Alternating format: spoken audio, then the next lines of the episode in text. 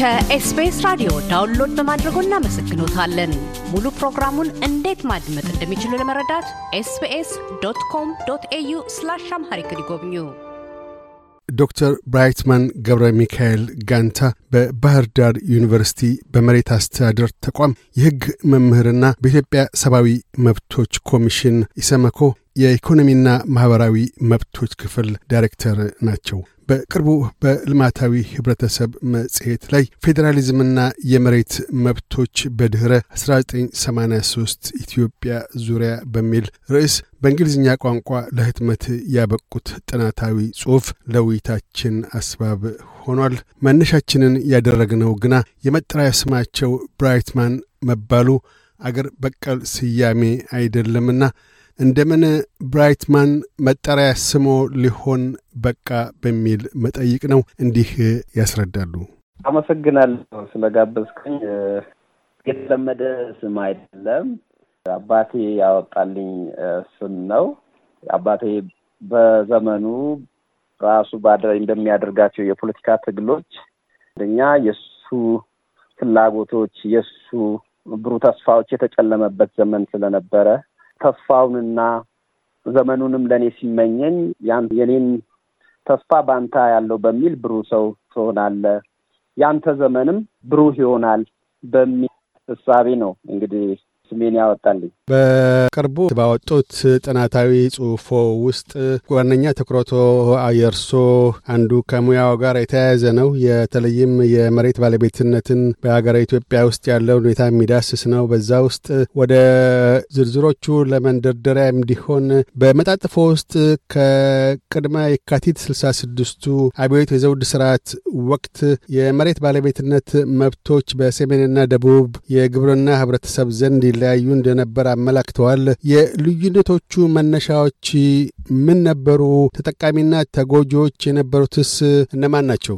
በዘመናዊት ኢትዮጵያ የመሬት መብትና የመሬት ይዞታ ዋስትና ጉዳይ በፖለቲካ ታሪክም ከማህበራዊና ኢኮኖሚያዊ ፍትህ አንጻርም ትልቅ ሚና የነበረው ጥያቄ ነው እና ይሄ ለነገሩ በግብርና መር በግብርና ላይ የተመሰረተ ኢኮኖሚ ባለበት ሀገር አብዛኛው የማህበረሰቡ ክፍል ኑሮው መኖሪያው የተመሰረተው ግብርና መሬት ላይ ሲሆን እና አብዛኛው ነዋሪውም የገጠር ነዋሪ ሲሆን እንግዲህ እንደ ፖለቲካ መሳሪያ መሬትን መጠቀም የተለመደ ነው እና በእኛ ሀገር ሂደትም ያየነው እሱ ነው። በተለይ እንዳልከው በንጉሳዊ ወቅት ጊዜ እንግዲህ የዘመናዊቷ ኢትዮጵያ የተፈጠረችበት ሁኔታን ስናይ በዘመነ መሳፍንት ተበታትኖ የነበረው ወደ አንድ የተሰበሰበበት ወቅት ነበረ እና ይሄም አንዱ እንግዲህ በስምምነት የተሰበሰቡ ይኖራሉ፣ ሌሎቹ ደግሞ በጦርነት የተሰበሰቡ ይኖራሉ።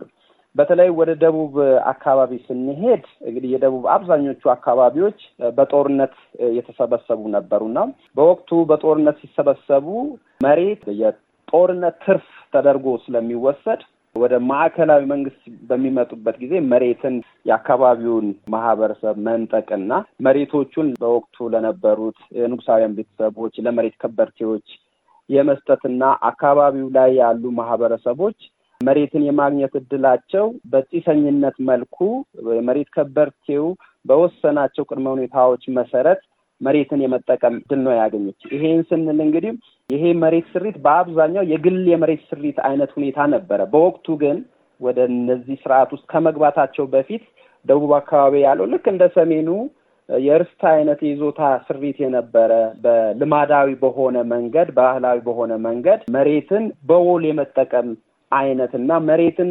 የግለሰብ አድርጎ ሳይሆን የቤተሰብ የማህበረሰብ በዛ ውስጥ ደግሞ ግለሰብ መብት የሚኖርበት አይነት የይዞታ ስሪት ነበረ። ወደ ሰሜኑ ስንሄድ እንግዲህ በሰሜኑ የሀገራችን ክፍል በጣም የሚታወቀው የመሬት ይዞታ አይነት በወቅቱ የርስት ስርዓት የምንለው ነው። የርስት ስርዓት እንግዲህ የሚገኘው መሬቱ መስራች የሆኑ አባቶች ይኖራሉ። ያ መሬት በዝምድና በደም ዝምድና ከትውልድ ወደ ትውልድ እየተሻገረ የመጣ ነው። ይህ መሬት ይዞታ እንግዲህ ጠንከር ያለ የይዞታ ዋስትና ያለበት ነው።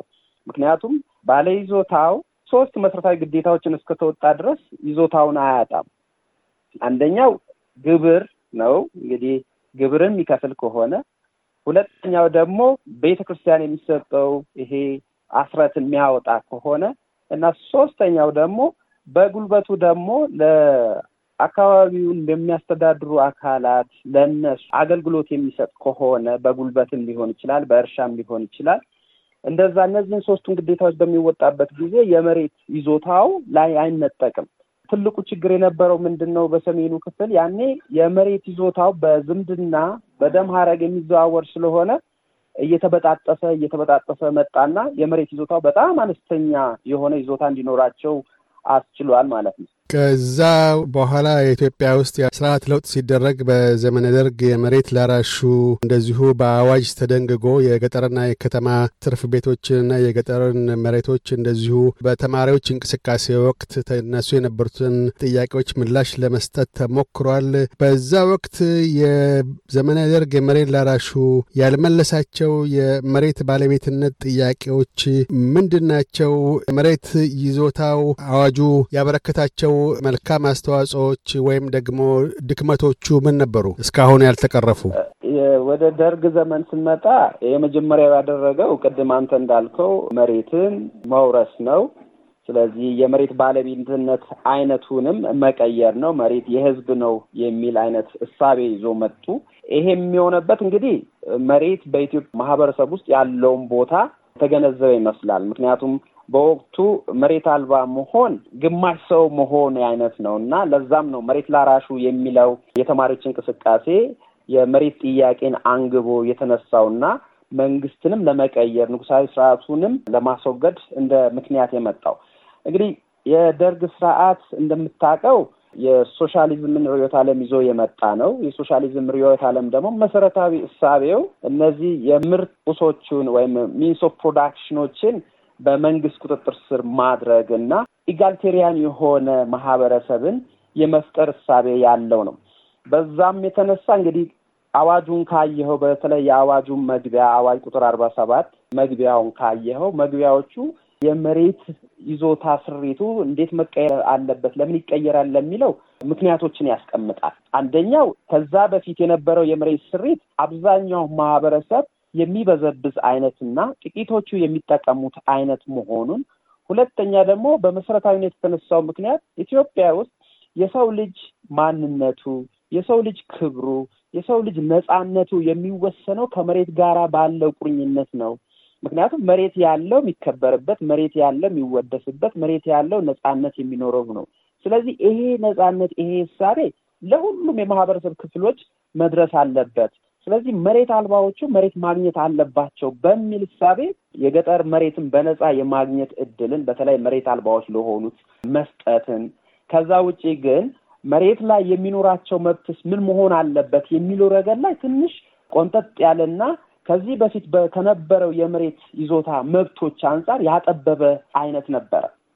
ምክንያቱም መሬትን ለማግኘት የ peasant association አባል የመሆን መሬትን ደግሞ peasant association ኦቹ መቀማት እንዲችሉ በመሬቱ ላይ ያለህ መብት ደግሞ መጠቀም ብቻ መሆኑ ማከራየት፣ የሰው ጉልበትን ተጠቅሞ ማረስ፣ ማስተላለፍ የተመለከቱት መብቶች በጣም የተጠበቡ በተለይ በውርስ ማስተላለፍ እንደሚቻል ነገር ግን ያም መብት በጣም ጠበብ ተደርጎ ለማን ማውረስ ይቻላል የሚለውንም ሕጉ የወሰነበት በመሆኑ እንደተባለው በተለይ ሁለት አይነት feature ነው የነበረው።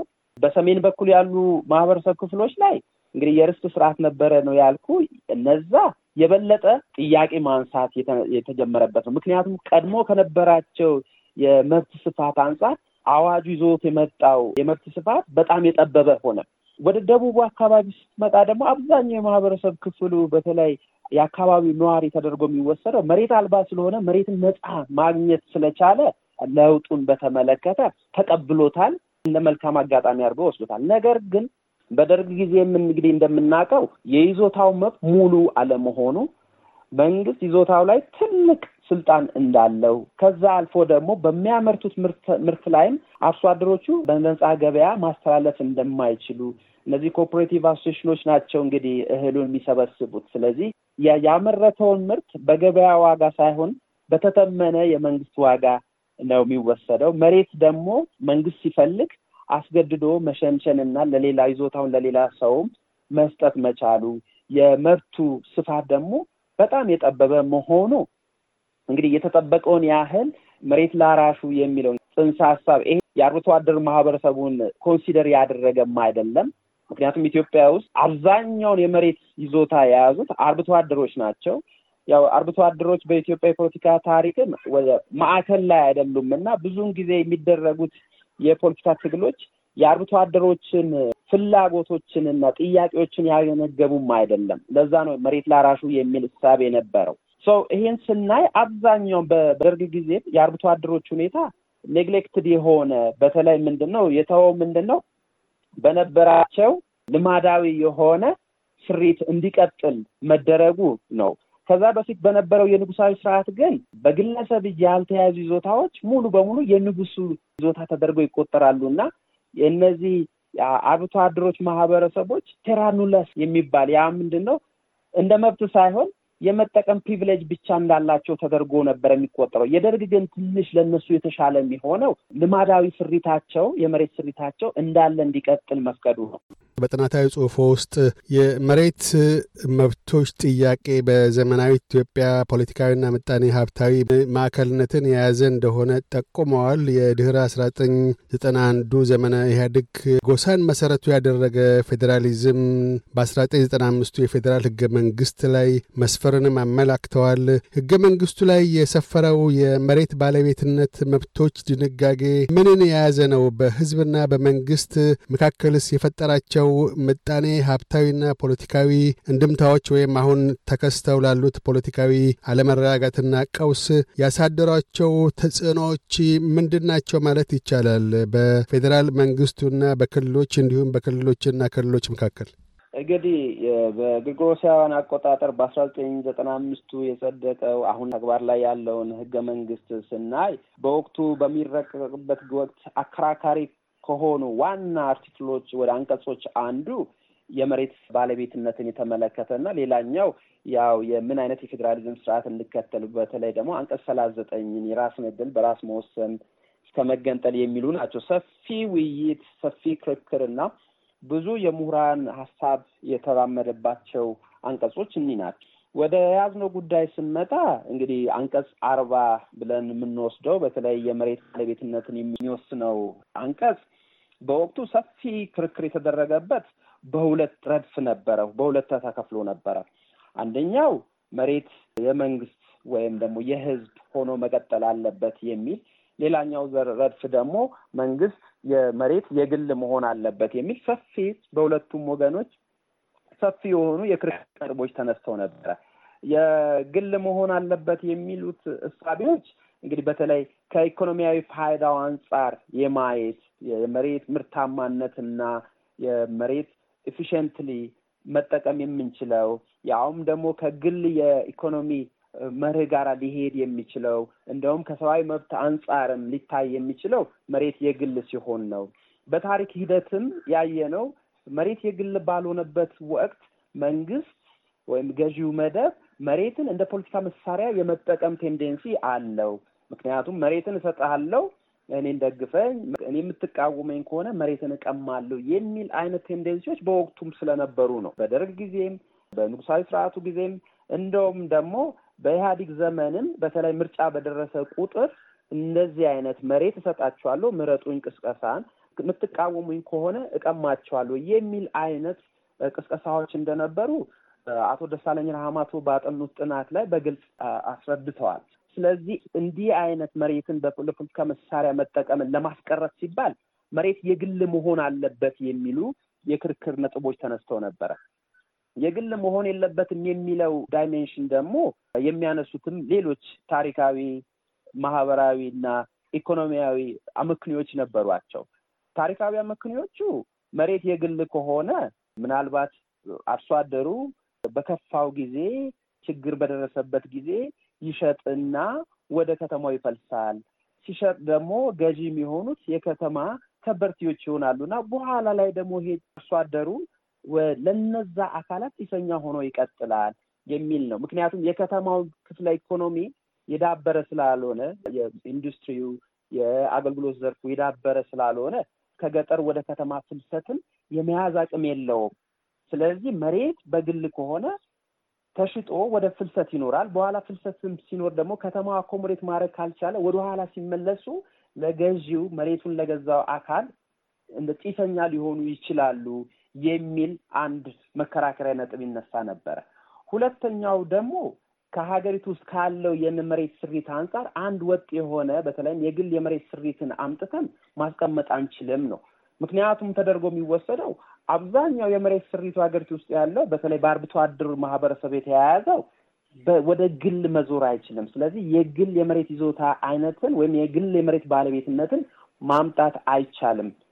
ስለዚህ ለሁሉም አስማሚ የሚሆነው የመንግስት ወይም ደግሞ የህዝብ የመሬት ባለቤትነት ነው የሚል ነው። ሌሎችም ሃይማኖታዊ መነሻዎችን አንስተው የተከራከሩ አሉ። ሁለት አድርገን መመደብ እንችላለን። አንደኛ ከይዞታ ዋስትና አንጻር ጋር፣ ሁለተኛው ደግሞ ኑሮን በሌላ መንገድ መኖር ያልቻለ አካል ደግሞ at least በእርሻ መኖር እንዲችል መሬትን የማግኘት እድሉን ያሰፋል የመንግስት ሲሆን ከሚል እሳቤ ነው። መሬትን በርትዕ ለሁሉም ማህበረሰብ ለማዳረስ የሚያስችለው የመንግስት ሲሆን ነው። የግል ከሆነ በተወሰኑ ሰዎች ቁጥጥር ውስጥ የሆነና አብዛኛው የማህበረሰብ ክፍሉ የመሬት ማግኘት አይችልም የሚል ሁለቱም እንግዲህ የ ideology ን መሰረት ያደረጉ የክርክር ነጥቦች ነበሩ። የግል ይሁን የሚለው በነፃ ገበያ የኢኮኖሚ ideology የተመራ ሲሆን የመንግስት ይሁን ወይም ደግሞ የህዝብ ይሁን የሚለው በሶሻሊስት ወይም ደግሞ economic ideology የተመሩ ክርክሮች ነበሩ። በመሀል ግን አሁንም የህገ መንግስት ውይይት ቃለ ጉባኤውን ስናይ ሶስተኛ አማራጭ ቀርቦ ነበረ። ያው ትኩረት አለመሰጠቱ ነው እንጂ በመሀል ላይ ሶስተኛ አማራጭ ቀርቦ ነበረ። ያም አማራጭ ምንድን ነው? የመንግስት ይሁን የሚሉት አካላት የሚያነሱት ስጋት ጊዜያዊ ናቸው። እነዚህ ስጋቶች ጊዜያዊ ስለሆኑ በሂደት ወደ ግል የሚዞርበት አይነት የአንቀጽ ቢረቀቅ የሚል ለጊዜው የህዝብ የሆንን ወይም የመንግስት ይሆንና እነዛ ስጋቶች ሲቀረፉ ግን ወደ ግል ባለቤትነት ይዞራል የሚል አይነት ሶስተኛ አማራጭም ቀርቦ ነበረ። ግን ለዛ ትኩረት አልተሰጠም። ባለመሰጠቱ ምክንያት እንግዲህ በድምፅ ብልጫ ነው። የድምፅ ብልጫውን በጣም ጠባብ በሆነ የድምፅ ብልጫ ነው። በተለይ በአርቃቂ ኮሚሽኑ የነበረው የድምፅ ልዩነት በጣም የጠበጠበበ የድምፅ ልዩነት ነው።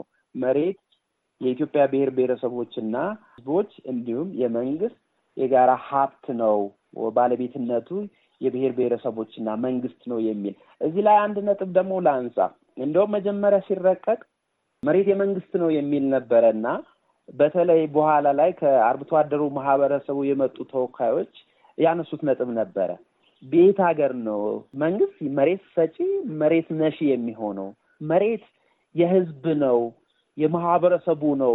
ምክንያቱም እዛ ያለው የመሬት ስሪት እንደሚታወቀው የወል የመሬት ስሪት ነው የምንለው ነው እና የአሁኑ ትውልድ ለወደፊቱ ትውልድ በሀደራ የያዘው ከቀድሞ ትውልድ በሀደራ የተረከበው ይዞታው ነው የሚል እሳቤ ነበረ እና ለዛ ነው በኋላ ላይ የኢትዮጵያ ብሔር ብሔረሰቦችና ህዝቦች የሚለው እሳቤ የተጨመረው። ከዶክተር ብራይትማን ገብረ ሚካኤል ጋንታ ጋር ያካሄድነው ቃለ ምልልስ በዚሁ አላበቃም። በቀጣዩ ክፍል የህዝብና የመንግስት የመሬት ባለቤትነትን ህጋዊ ትርጓሜ አስመልክተው ያስረዳሉ። እያደመጡ የነበረው የኤስቢኤስ አማርኛ ፕሮግራምን ነበር። የፕሮግራሙን ቀጥታ ስርጭት ሰኞና አርብ ምሽቶች ያድምጡ። እንዲሁም ድረገጻችንን በመጎብኘት on demand እና በኤስቢኤስ ሞባይል app ማድመጥ ይችላሉ። ድረገጻችንን ኤስቢኤስ dot com dot au Amharic ን ይጎብኙ።